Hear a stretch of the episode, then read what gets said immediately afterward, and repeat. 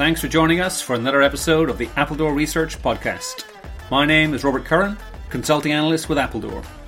As ever, we're here to share insights on the transformation of telecom in the era of cloud, network automation, and AI. If you enjoy today's podcast, make sure to follow us on LinkedIn and Twitter. Now, enjoy the show.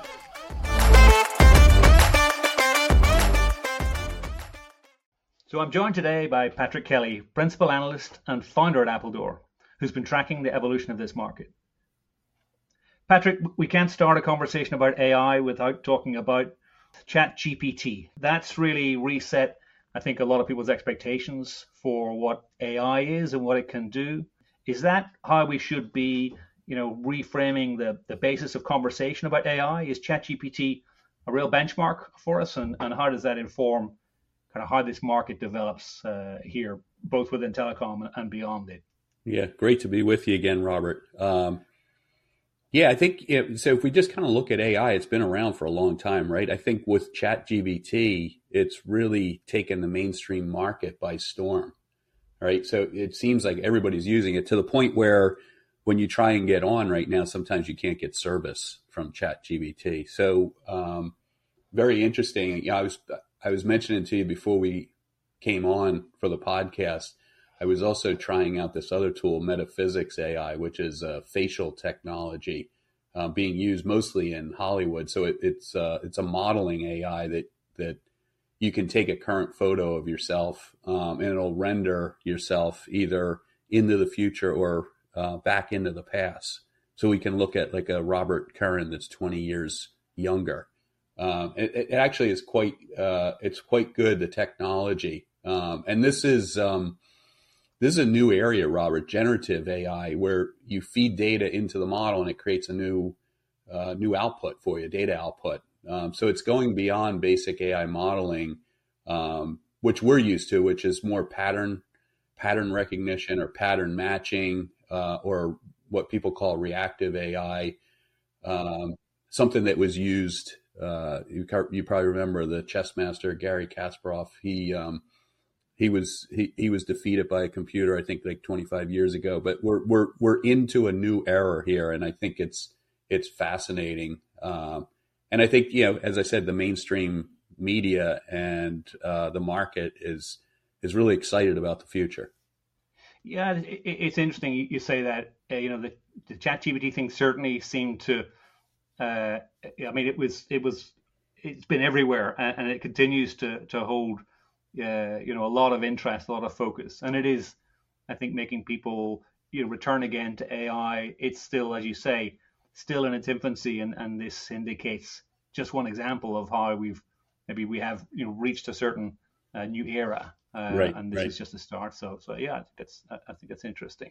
Um, I mean, in the, in the telecom space, I, am very conscious that uh, you know AI. We used to talk about the, the AI winter, you know, which is which is where AI kicks off, uh, you know, as a technology and then goes very cold, very quiet for a long time, mm-hmm. and, and, that's been an issue. Certainly in in the, in the telecom space, I think you know the term AI really lost lost useful meaning quite a few years back. Yeah. What what does that what does that really mean now, and, and what are the ways in which uh, you know telecom operators and and suppliers and you know even customers ought to be thinking about about the use of AI in telecom? What what should it mean for us today? Yeah, so I think today most of the activity that I'm seeing, just in the context of telecom, focused around AI, it's really being applied to things like detecting fraud, um, fraudulent transactions. Mm-hmm. Um, there's a lot of emphasis around improving the customer experience. Um, things like isolating network attacks uh, deny, d- distributed denial of service attacks, things that we've seen for a long time, but now you can actually use machines and modeling uh, to get better outcomes. Things like optimizing performance of the network or detecting anomalies in the network. Those are those are the classic characteristics of of how our industry and the telecommunication industry is is applying AI today. Okay, so it's really a, a number of different fronts all at the same time. You mentioned customer experience, security, you know, at a network level optimization. Um, is that does that indicate that there's a level of maturity in the technology here, and and that people you know understand it and are are ready to adopt it, or, or is there something maybe a little different going on there? Well, we have made some advances, Robert, in the industry um, from where we were, let's say, even five years ago. Um, you know, essentially, uh, right now we can. There's a lot of data, right? This it's not just telecom; it's across the board. You know, cloud infrastructure. If you look at the amount of data being generated, it continues to increase. Just vast amounts of data, and and that's what you need. You need you got to take high quality network data or subscriber data or location data, any any telemetry data, um, and you got to run it through a machine learning model. And at the end of the day, it's got to do better prediction. Um, so a- AI to me is a prediction engine.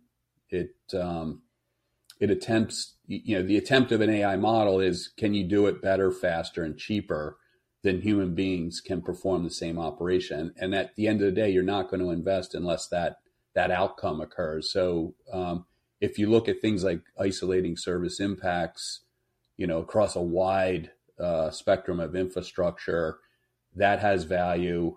Um, and and I think the other aspect to it, at least in the telecommunication uh, operational environment, is we've we've what I found is there's a lot of issues, um, intermittent network outages, right? And and that's a fundamental problem in our industry. So you can start to use AI to say, okay, I've got these intermittent problems. You know, what is it? You know, where is the problem? What is causing this?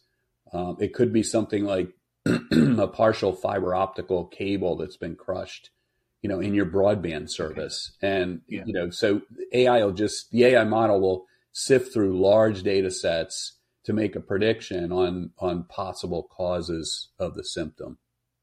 Okay, okay. So so that you know that transition from from being better and faster and presumably cheaper at making predictions through to some of these more kind of edge case type scenarios, the things that don't happen all that com all that frequently, but when they do happen, they're quite hard to detect.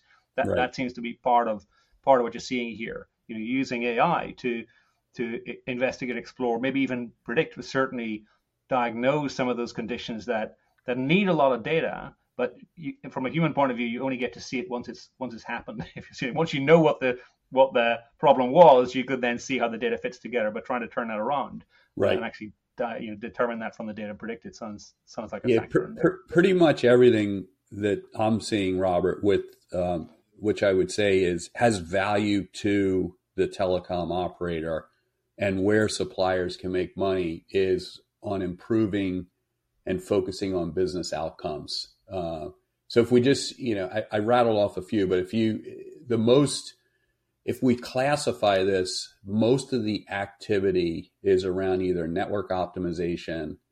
Uh, we just talked about network anomaly detection. Uh, another example is predictive maintenance. So, um, how do you um, predict uh, with some reliability when you're going to need to uh, either upgrade a facility or uh, potentially redeploy uh, new capital equipment. Um, those types of activities, subscriber experience, I mentioned. You know, another another interesting one is what's happening in the RIC, and I know you've been following Open RAN, but if you look at the radio interface controller, we're seeing a lot of R apps and X apps being developed, which rely on robust AI models. I mean, you need the data, but also you need some pretty solid modeling there. Um, and then the last you know, top of mind for most operators today is energy management. Energy has doubled in the last year. So a lot of focus around, okay, how do I get uh, better energy management in my infrastructure, which is a huge cost for many, uh, both mobile operators and fixed mm. uh, fixed operators. Yeah, yeah, interesting. We're still we're still finding new new areas to to deploy machine learning, artificial intelligence, uh, particularly, I think you mentioned something you know, so critical in, in all of this, uh, you know, which is the data and the availability of enormous data sets um, and everything that goes with that, managing that, managing the governance, access to that, uh, and and you know, there's been a lot of talk about about bias and things in models from a consumer point of view, but it's just as important, I guess, in a network context to make sure that the sort of modeling you're doing there is is delivering a business outcome and not pre you know prejudging a situation. Uh, yeah. Based on one, one of one of the things that uh, Surface uh, because I've been doing some uh, continue to do research in this space. Uh, some interesting use cases around energy management is if you look at the mobile network, the traffic load in mobile networks will vary over the course of the day. Uh, so if you think about it at night, you know most people most people aren't active right on the on the network, so you can put uh, you know cells to sleep, or um, you can adjust your RF channels um, and then just the opposite occurs at peak times. You need more uh, capacity in the network. Um, and it's, you know, this is where you can start to use AI modeling um, and save energy, right? So instead of using 100% of your RF channels, if it's at, you know, night when people are asleep or four hour period, you reduce that to 25% of your RF channels. Those have real material impact, I think, to operators. And that's, that's how I kind of see the market moving um, for the use cases around energy management. Is how do you get more efficient, but still not compromise on uh, subscriber quality of service and uh, application quality of service. Yeah, yeah, yeah. No, that that's interesting. I, again, sounds like you know what you're seeing is a, that evolution on from AI as a technology, and certainly you know I've seen some of this over kind of four or five years ago is people say, hey, we got to get into AI and let's set up an AI department and let's have, set up a data science department without clarity on what that outcome was. And sounds like you're seeing more of that focus on on outcome. Energy is a, obviously a standard example, uh, but there are other things as well. And people are saying, look, here's the business problem we want to solve. And we know we can get get data. Uh, what we can't get necessarily is the is the time and the people and the you know the the sheer kind of effort uh, to build the models and, and rebuild the models and tune them. Uh, so that more sort of business outcome focus certainly sounds like a welcome a welcome right. evolution in the market. One of the things, because I know it, it, it, touches on another area of research for you, that I know is a constant uh, kind of question mark in the use of AI is this whole question of of you know predictability and test and assuring. If I have a, a component in my network that's going to be making decisions, um, you know, I want to know that it's going to make, as it were, the right decisions uh, in any given context. It, are you seeing much on the sort of test, measurement, assurance side of things uh, that's changing as a result of more of this kind of uh, you know intelligent uh, you know components coming into the network? Is that is that featuring in how uh, you know companies like Spirent and so on are are responding to that? Yeah, there's the there's um, there's sort of the test and measurement suppliers um, and sort of what their role is, but but the other aspect, even before you get to test and measurement, is uh, you, you need to you need to have a model that's robust, and by that what I mean is you, you need to train the model to to get this worthwhile output. And so uh, many techniques are being used to improve the model. You you have things like back propagation and supervised learning and stuff like that that just gives you a better outcome. But you have to. Um, we were talking about data. You have to get a large data set. So you got to collect the data. You got to label the data. You got to run it through this training algorithm, algorithm, and maybe you do things like back propagation and and you you know you you tweak your model to get better outcomes, but um, most of the models we're talking about uh, are in the operational area or domain, and they have a narrow focus. So you you you find a problem in the network where you have billions of events that get generated, and then you determine you know the optimal use of the network to reduce your your capex or your opex, as an example. Um, or you may want to correlate the performance of the network with things like net promoter scores for a specific service. So there's going to be specific models that get used based on the the problem you're trying to solve, um, and then you got to constantly improve those models. Um, and then and after that, you sort of get into the the the thing that is around test and validation stuff, and you can do things like uh, digital simulation, and we've seen a lot of activity there with companies like Spirent. Um, you also like one of the things in our research stream, Robert, is around 5G private networks, right? So if you get into a factory floor, one of the things you have, if you're going to deploy private 5G, let's say in standalone mode, you've got a lot of objects moving around. Um, you have to deal with um, the RF side of it. So you're going to get interference. You know, how do you optimize that? And this is a case where you know, we were talking about regenerative AI that I could see in the future. I haven't seen any examples today where you take the data sets, maybe you do some simulation where you're trying to simulate a factory floor and then you optimize the best use so that you minimize that interference. There's yeah. there's just a there, there's so many potential use cases here. I think we're just in the early days of leveraging uh, data and and the right sort of AI models to get the best outcomes. Yeah, no, I, I, I get a sense of that. It's it's interesting what you mentioned there about that kind of uh, internal test within models to continuously you know refine, test, uh, you know adjust. That, that's clearly a key a key part of it. Uh, you, you, mentioned being in the early days of this. Uh, can we talk about you know the money side of things? Is this a is this a big market today? Are we just at the start of this? Are we going to see you know significant increases in in spend on AI in the telecom space? Um, or, or is it just going to become you know subsumed into other markets? What's your what's your sense of of how the uh, the, the commercial models are, are going to bear out here? Right. I, I did a forecast last year, Robert. Um, it was specific around network and security AI ops market. So uh, very narrow focus there, Glo- global numbers, but at the time I had the market at around 500 million in 2021, um, specific to security and network AI ops, and growing to 3.3 billion in 2026. Um, so for okay. some of the folks on the on the podcast, they may want to take a look at that.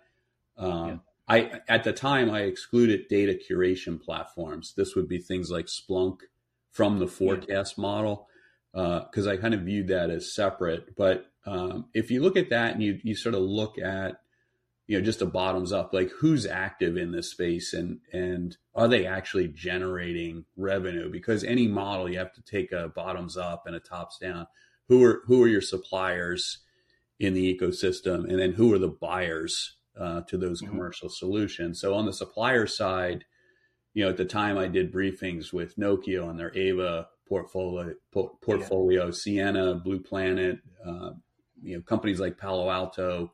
They have a product called Cortex.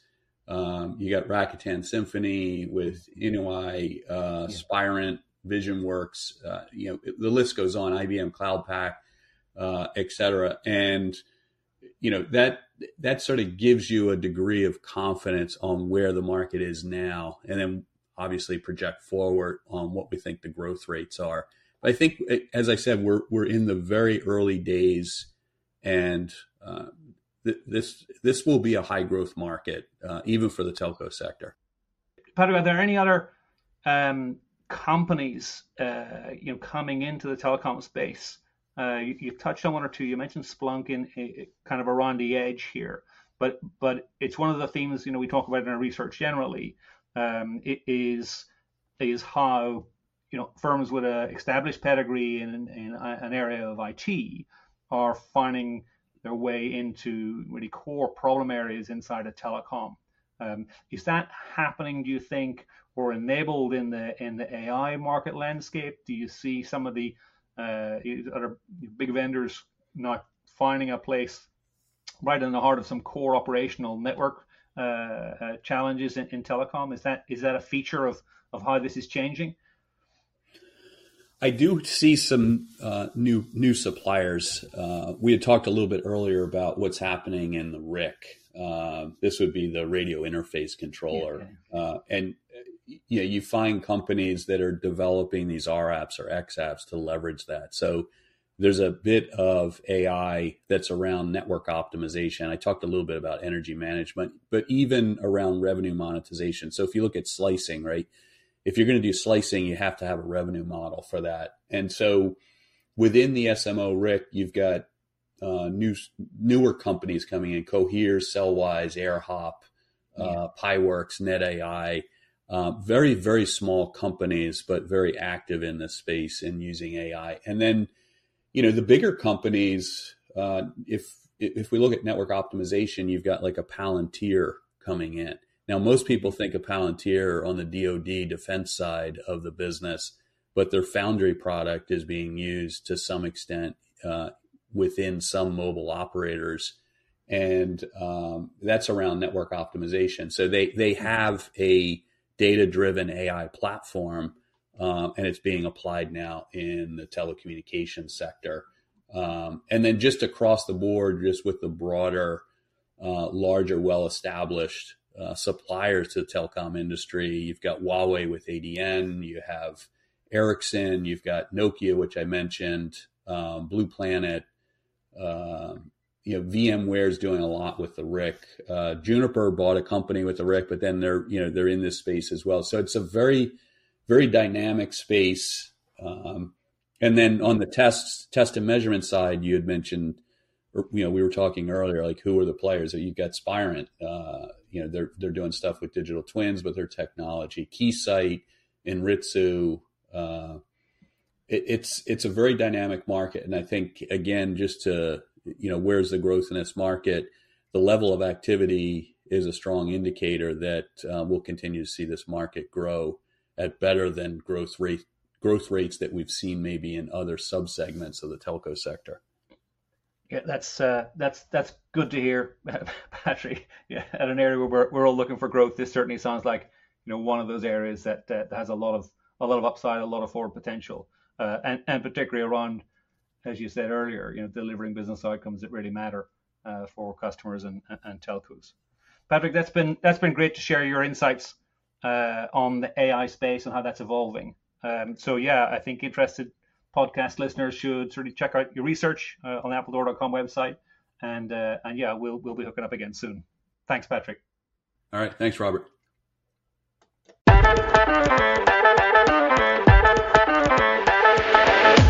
You have been listening to the Appledore Research Podcast. Join us next time for more insights and conversation on the transformation of telecom.